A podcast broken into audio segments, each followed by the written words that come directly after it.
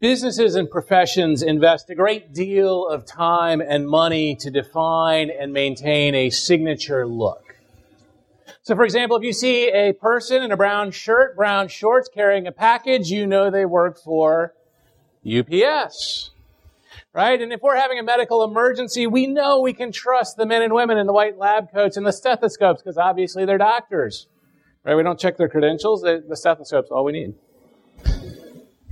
If we watch baseball and we see a bunch of guys in pinstripes, well, love them or hate them, we know we're watching the Yankees. Val's a Bo Sox fan. Here in Northern Virginia, we are familiar with the distinctive hats of the state police, the uniforms of each of the branches of military service, and those of our local police departments. And the, uh, the point is that when an organization seeks to change its signature look, it has to do it really carefully because there is so much corporate identity invested in that look. Well, followers of Jesus Christ also have a signature look.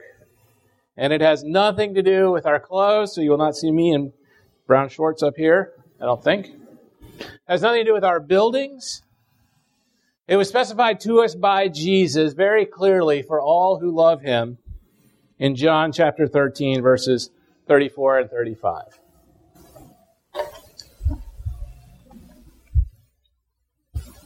A new commandment I give to you, that you love one another. Just as I have loved you, you also are to love one another. By this, all people will know that you are my disciples if you have love for one another. And Jesus delivered this command at the Last Supper after he had humbly washed the feet of his disciples, after Judas had left to betray him. And here in quiet moments before his betrayal, his arrest, his crucifixion, Jesus is alone with those who are going to lead his church into the future. And he spends the time making clear to them how to conduct themselves between the time of his departure and that day when they will each join him in heaven. At the heart of all of our Christian activities, there is to be an extraordinary and unique way of behaving that, that tells the world, that really practically shouts to the world, I follow Jesus. And the way has nothing to do with shouting, I follow Jesus. It's that we are to love one another just as Jesus loved us. Love like this is a critical part of God's vision for Lake Ridge Baptist Church. We are called to be a lighthouse, to be shining bright at this intersection of Clipper and Mariner, to be shining the light of Christ uh, across the street and throughout this portion of eastern Prince William County and every corner of the school and the neighborhoods and the institutions that surround us. But we must shine this light in the manner that Christ commands. And that begins with the way that we love one another. Now, our vision is built on three pillars. And the good news is my wife's not here to fill in the blanks. So this is a this is a chance to talk. We're not a big talking church during sermons, and you know, maybe that's good, maybe that's not. But but this is the chance to talk. What are the three pillars that we're that the vision is built on? I heard welcoming in. Good. Our youth always bring it strong. All right, adults. Oh, I heard a building up. Yep, good, excellent. Reaching out. All right. Those are indeed the pillars. And today we're going to continue to explore welcoming in. I'm going to keep quizzing you until everyone's just screaming it out. We got a lot more weeks to do this, so um, you know this is uh, we're encouraging audience participation. So we're going to continue exploring welcoming in. Welcoming in is kind of like a circle, and it would have been really smart for me to make a slide like that. I planned to, and then I forgot yesterday morning when I was doing the slides. But it's like a circle. It's a circle that begins and ends with the way that we we celebrate our our love for God through corporate worship. But along the way on that circle, we also see the way that we we love those who are not yet part of our community of faith, our neighbors, who we're to love as ourselves. We're going to see the, the intentional and yet heartfelt love that we are to be showing every newcomer as they first uh, come through the doors in the early weeks of their time with our community. And it also includes the evidence that is demonstrated by our care and by relationships with other Christians that God willing will blossom for many years. Now, last week we provided collector cards to help you remember welcoming in. and they are limited edition, but I do have some extras up front. So after the service, if you did not get one or you misplaced yours, please get a copy. But I hope you will post it prominently to remember what these pillars are. You'll get a new one next week. I, trust me. I think there's a decent shot that someday this is going to be as valuable as like a 1906 Honus Wagner uh, baseball card. You know, millions of dollars at auction for this. But in the meantime, I want you to look at these and use them. Welcoming in says that we are a living, vibrant community of faith, renowned for our devoted love for God, each other, and for our neighbors. That we each purposely invest in others by building authentic relationships, seizing every opportunity to invite others to be a part of our community, making newcomers feel welcome and at home, and caring for each other through action, not word alone. Last week we looked at how this pillar was founded on the Great Commandment. We considered two of the initiatives related to loving God through worship and loving our neighbors as ourselves actively and sacrificially. Today we're looking at the other core of welcoming in, which is Christ's new commandment. And we're going to look at how this drives our ongoing welcoming in of one another. Because welcoming in certainly includes the initial greeting that we offer a newcomer, but it goes much further. It's about how we welcome everyone into this community of faith every time we gather. We will welcome in every day by loving one another. That's the bottom line. We will welcome in every day by loving one another. And we'll do this because we are to live by Christ's new commandment. Go back to the passage. Jesus declared in verse 34, A new commandment I give to you, that you love one another, just as I have loved you, you also are to love another, one another. Now, what made this commandment new is not so much its content, which is love, and, and there are already clear commandments related to love in the Bible, and Jesus had already declared the great commandment. What makes it really new is the standard which is Jesus Christ himself. Just as, in the same way, I have loved you, you also are to love one another. See, Jesus had already said to love our neighbors as ourselves. This is hard enough. And while that is still binding, Jesus has essentially raised the standard with this new commandment because instead of just loving one another the way we'd love ourselves, now we're being called to love one another the way Jesus loves us. Jesus took an already high bar and raised it for those who follow him. Let's consider briefly how Jesus loved those disciples. We could talk about this subject for hours, days, weeks, right? The love of Christ is infinite. But I don't think you want me to talk about it for hours, days, or weeks. So we'll be a little bit more focused a little narrow. But let's look at how he loved those disciples. He welcomed them into his fellowship without discrimination. We see amongst his followers men and women, rich and poor, fishermen and tax collectors. And we are called to love as Jesus loved. Jesus loved them by calling them to discipleship to leave everything behind and follow him, to learn intensively from him, to, to be stretched and, and pushed way out of the comfort zone as he reshaped them and remolded them to send them out to change the world. He welcomed everyone in, but he invested his time and energy in building relationships and training those who responded to his call for discipleship, his call to follow not just with some words and some posturing, but with actual changed lives. We are to invest in people and love as Jesus loved. Jesus loved them by teaching, healing, correcting, rebuking, and restoring. Think about Peter, who is so headstrong and foolish at times in the in the Gospels and gives all of us hope and encouragement. Well, Jesus encouraged him, he praised him, he rebuked him, and he ultimately restored him. That's the powerful love of Jesus Christ, and we are to love as Jesus loved. Jesus loved his disciples through three years of walking and talking together every single day. At times when he served them, times when he fed them, times when he led them, times when he encouraged them, times when he empowered them. We are to love as Jesus loved. Jesus loved his disciples and us by sacrificing himself on the cross. Each of us has chosen to do things that we wanted to do rather than what God wanted us to do.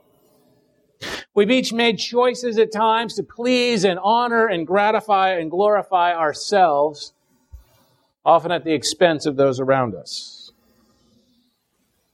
Whether we like to admit it or not, each of us has a powerful urge within our hearts to rebel against God's absolute holiness and his, his total righteousness and the standard that he's expressed in his word. And when we act on those desires, we sin. We choose to separate ourselves from the glorious and holy God of the universe who, who on the one hand loves us so very much, and on the other hand cannot abide the presence of sin. We separate ourselves. We accumulate a debt of sin that can only be paid through the precious and holy blood of the perfect and sinless Son of God, Jesus Christ. And Jesus shed that blood. He paid that price willingly because of the way he loved us to the suffering, death, and resurrection of Jesus. The sins of every single person who trusts in Him as Lord and Savior are paid for, forgiven, wiped clean. It's a new day. We are a new creation if we trust in Him. Our slate wiped clean by His suffering and death, by His love. That's how Jesus loved the disciples. That's how He loved us. And that kind of sacrifice is what we are called to do because we are called to love as Jesus loved. A willingness to sacrifice our health, wealth, time, treasure, and even life if necessary.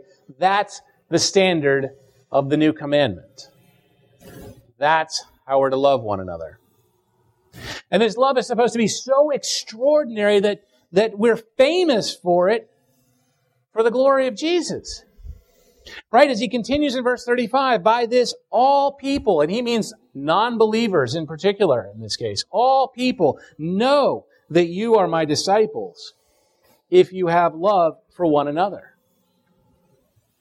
Loving each other is supposed to be our signature look, right? That's our uniform as Christians. And the point is that for everyone around us in Thousand Oaks and in River Ridge and at Rockledge and off Clipper and off Harbor and in Westminster, and really, if we're doing it well, all of Eastern Prince William County would know that we are disciples of Jesus Christ by the way we love each other. And John makes it clear this commandment is the responsibility of all of us. Philip read to you from 1 John chapter 4, and I'll turn you as well to 1 John chapter 2, verses 9 and 10. Whoever says he's in the light and hates his brother is still in darkness. Whoever loves his brother abides in the light, and in him there is no cause for stumbling. We need to remember that loving each other the way that Jesus loves us isn't just a joy, and it's a joy. It's not just a privilege, but it's a privilege. It's not just a commandment, but it is a commandment. But it is a testimony to our salvation and to Christ's enduring love for a broken, hurting, lonely world. Therefore, we will love by welcoming every newcomer into our community of faith. This is the third initiative in the vision under welcoming in. Systematically welcome and integrate every newcomer into our community of faith. If we look at Jesus in the Gospels, he welcomes in everyone who genuinely seeks him. He has strong words for those who do not, who are there for an agenda. But if you sought him out, if you showed up at his feet, he taught you, healed you, challenged you, and blessed you. And we are called to love like that, practically, biblically, and without discrimination. And showing this kind of love by welcoming people into our community of faith is a huge opportunity for us. Because Northern Virginia is so deeply impersonal. Right? There are so many people who don't care about you in this area. We can go for years without knowing our neighbors' names. I know that's true. And we are very quick to substitute superficial relationships that are focused on like sports and the weather and work for real friendships, real relationships. And here we have an area full of people who are desperate for a human touch because God made us to be in relationship with other people, but our way of life in Northern Virginia disrupts that. And many people sense this disruption, even people who are not believers, because we're all created in the image of God. They sense that there is something wrong. They have a longing for something that they can't necessarily even put into words. And a new commandment church can provide that human touch they yearn for. And I say this is a huge opportunity for us as a church because in a typical church, only about one out of every eight visitors will eventually integrate into the life of that community of faith. That's probably about where we are as a congregation, about that one in eight mark. But if a church gets welcoming right, if they do it well, that number can actually rise to about one out of every three. You're not going to get everybody. There's theological differences, there's style differences. That's why there are so many fine churches out there. But you can effectively triple the number of visitors who become a part of your community of faith. There are lots of re- aspects to this. One of piece, of course, of successful welcoming in has to do with our facilities, with the first impression that we make outside and in. Our buildings and grounds need to be, be clean, pleasant, fresh, modern, and in good repair. Now, this is a, a challenging piece because if you've been in a church for a long time, you love it exactly the way it is, and you tend to be blind to its faults. The broken lock in the bathroom, etc the little things. We get blinded that stuff, but they exist. And so we need to be objective as a church. What is here that is welcoming in and what things are off putting? And we need to start working off the list. Another piece has to do with programs. Our worship, our care and teaching of our adults and youth and children needs to be, needs to be solid, biblical, and high quality. But the biggest part of welcoming in much of the success of integrating people into our community of faith is about people. It's about what each and every one of us does every time we come here and encounter a newcomer. Our newcomers encountered enthusiastically, greeted enthusiastically by somebody who says, Welcome to church.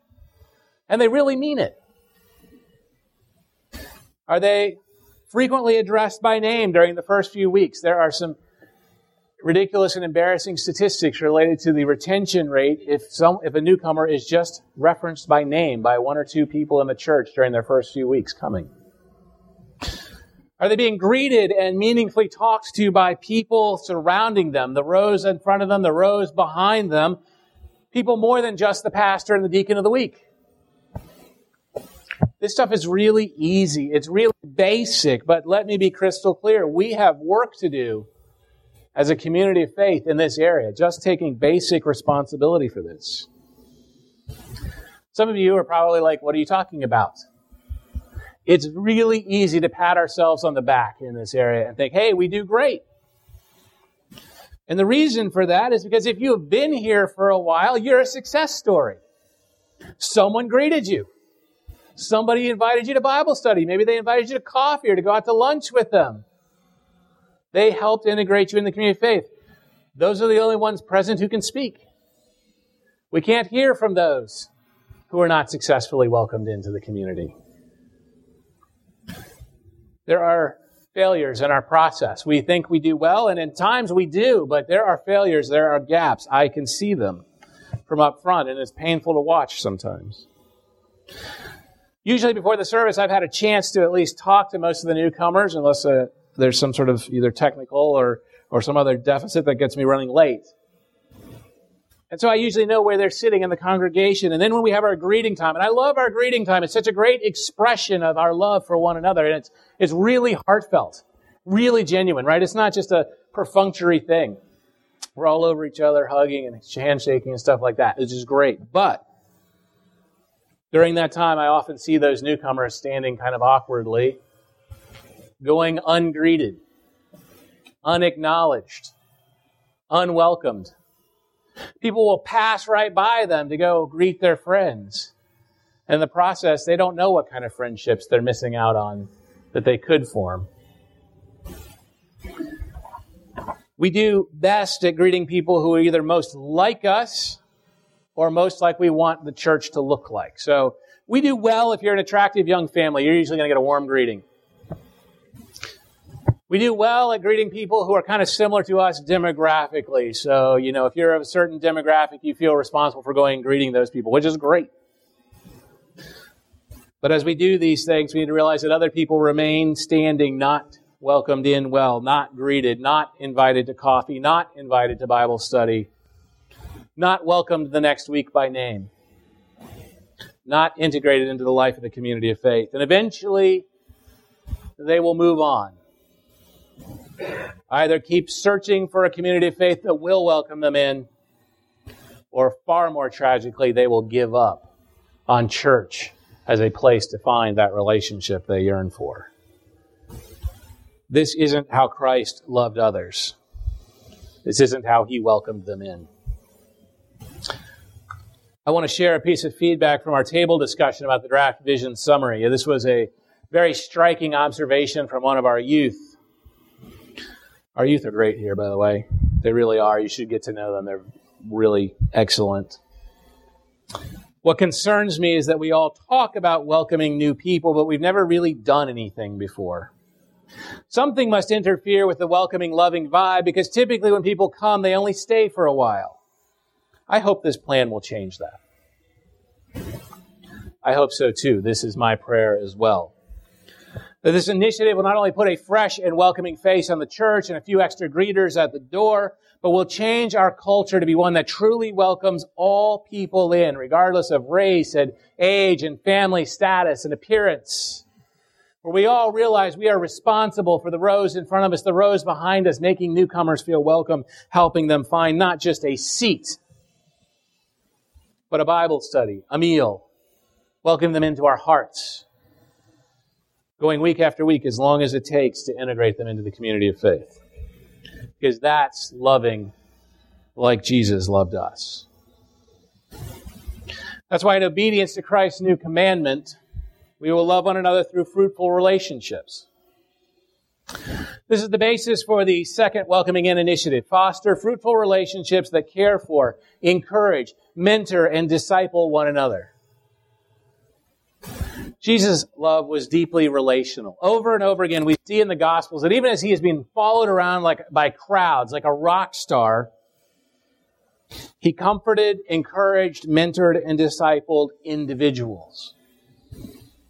He cared for his disciples, intensively training them to do the work that would define their lives. He cared for and comforted all those who sought him out. The new commandment is calling us to love like that, deeply, personally, and in relationship with others in the community of faith. If you look at Christ's example and the teaching of Scripture, we are called to form relationships with other Christians that are deeper and stronger and more purposeful than the secular relationships that we tend to copy in church most often. We're called to form relationships deep enough to see a brother or sister in need and to do something about it because that's what Jesus did. James 2, 15 and 16 says, If a brother or sister is poorly clothed and lacking in daily food, and one of you says to them, Go in peace, be warmed and filled, without giving them the things needed for the body, what good is that?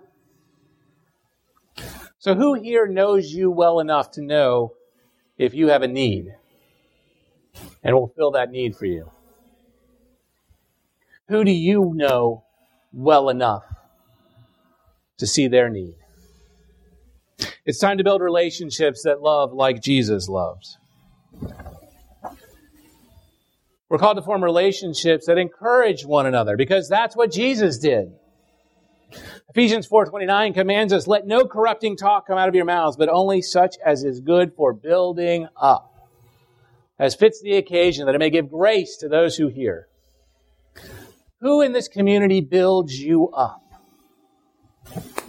Who do you need to start building up? It's time to build relationships that love like Jesus loved. We're called to form relationships that mentor and guide us into doing the things God has prepared for us to do and to form relationships where we are mentoring and guiding people. Because that's what Jesus did. Hebrews 10, 24 and 25 reminds us, and let us consider how to stir up one another to love and good works. Not neglecting to meet together, as is the habit of some, but encouraging one another. And all the more as you see the day drawing near. Who in this community do you have a relationship with that stirs you up to love and good works? Who are you stirring up? It's time to build relationships that love like Jesus loved. We're called to form relationships that disciple others and where we are being discipled because that is what Jesus did. He discipled people. 2 Timothy 2 2 gives us an example of this and what you have heard from me in the presence of many witnesses, entrust to faithful men who will be able to teach others also. So, who are you helping to grow as a disciple of Jesus Christ by sharing your wisdom, your knowledge, your experiences, and gifts and talents? And who's helping you grow as a disciple? It is time to build relationships that love like Jesus loved. This is an initiative for everyone from our youngest youth to our most experienced seniors because we each have strengths to offer others in the body of Christ. And we each have weaknesses and gaps that need to be built up. That is the purpose of the body. One purpose. We have work to do as a community of faith because we're not great about forming these kinds of relationships. We're not even very good about uh, explaining them and encouraging them to form. But some of you have these relationships and you can give wonderful testimonies about them. And we want everyone in the community of faith to experience this kind of relationship. The tricky part is we can't force these relationships. We can't make people get into meaningful relationships. They have to form organically. We can't have a sign up sheet. I'd like a meaningful relationship today. If we did that, maybe three people would sign up, and they're probably the people who are already in meaningful relationships. What we can do is foster the kind of conditions where such relationships are most likely to form through this initiative. Because realistically, these relationships form when groups of people do hard things together, do hard ministry together, and grow together. Christ's new commandment stands as a challenge for us. Even in the areas that we have significant strength, it's a challenge. There's a lot of work to do, but it is totally worth it because it is always worth it to do what Christ commands. Must be a community of faith that loves like Jesus. That's not an easy thing because we're each flawed and selfish at times. So do this is a work of the Holy Spirit. It is a work of God changing and transforming us. But it is nonetheless a command that is both a duty and a privilege. The way we love each other is also our most powerful testimony for reaching out into a world that is hurting, that is violent, that is hate filled, that is cynical, that is burnt out on churches saying they love and not living the love. So let's all pray that we become a church that lives the love of Jesus Christ. Please pray with me. Heavenly Father, we are overwhelmed by the tremendous love of your Son for us. The great love that you have for us in sending him to us, sending him to teach and to suffer and to die, to bear our sins on the cross. That those who trusted him may live forever, forgiven and free. Lord, this is the kind of love that we are called to do, to imitate this infinite love of Jesus. So, Lord, I pray that you would empower us and enable us to be individuals in a church that loves like Jesus loved. It's in his precious and holy name I pray. Amen.